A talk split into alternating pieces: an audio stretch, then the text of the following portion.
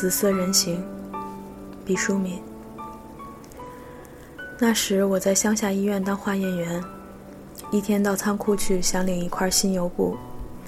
管仓库的老大妈把犄角旮旯翻了个底儿朝天，然后对我说：“你要的那种油布，多年没人用了，库里已无存货。”我失望地往外走着，突然在旧物品当中发现了一块油布，它折叠的四四方方，从翘起的边缘处可以看到一角豆青色的布面。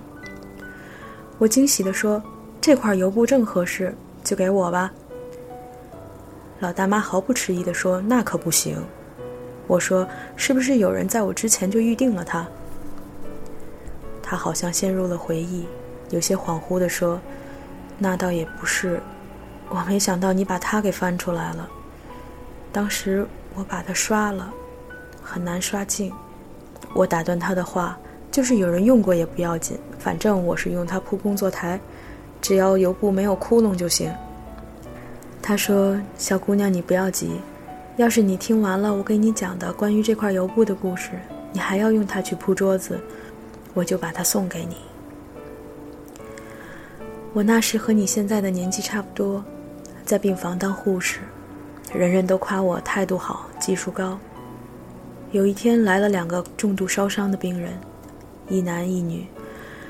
后来才知道他们是一对恋人，准确的说是新婚夫妇。”他们相好了很多年，吃了很多苦，好不容易才盼到大喜的日子。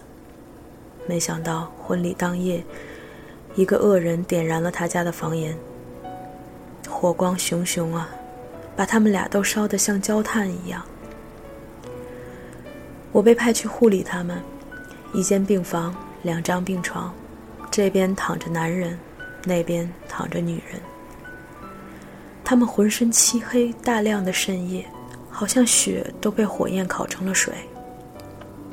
医生只好将他们全身赤裸，抹上厚厚的紫草油，这是当时我们这儿治疗烧伤最好的办法。可体液还是不断的外渗，刚换上的床单几分钟就湿透。搬动他们焦黑的身子换床单儿病人太痛苦了。医生不得不决定铺上油布。我不断地用棉花把油布上的紫色汁液吸走，尽量保持他们身下干燥。别的护士说：“你可真倒霉，护理这样的病人，吃苦受累还是小事儿。他们在深夜呻吟起来，像从烟囱中发出哭泣，多恐怖！”我说：“他们紫黑色的身体我已经看惯了。再说，他们从不呻吟。”别人惊讶地说：“这么危重的病情不呻吟？”一定是他们的声带烧糊了。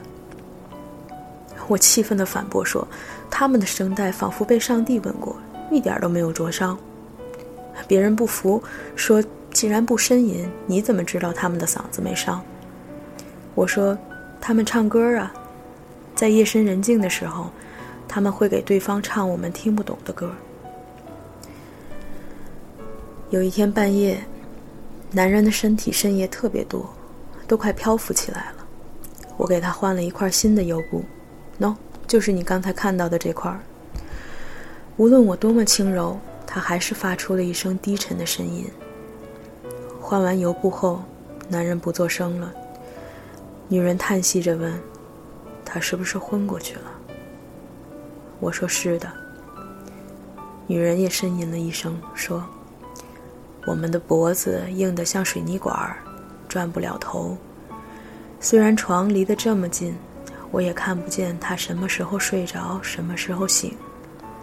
为了怕对方难过，我们从不呻吟。现在他呻吟了，说明我们就要死了。我很感谢您，我没有别的要求，只请你把我抱到他的床上。我要和他在一起。女人的声音真是极其好听，好像在天上吹响的笛子。我说不行，病床那么窄，哪能睡得下两个人？她微笑着说：“我们都烧焦了，占不了那么大的地方。”我轻轻地托起紫色的女人，她轻的像一片灰烬。老大妈说：“我的故事讲完了，你要看看这块油布吗？”我小心翼翼地揭开油布，仿佛鉴赏一枚巨大的纪念邮票。由于年代久远，布面微微有些粘连，但我还是完整地摊开了它。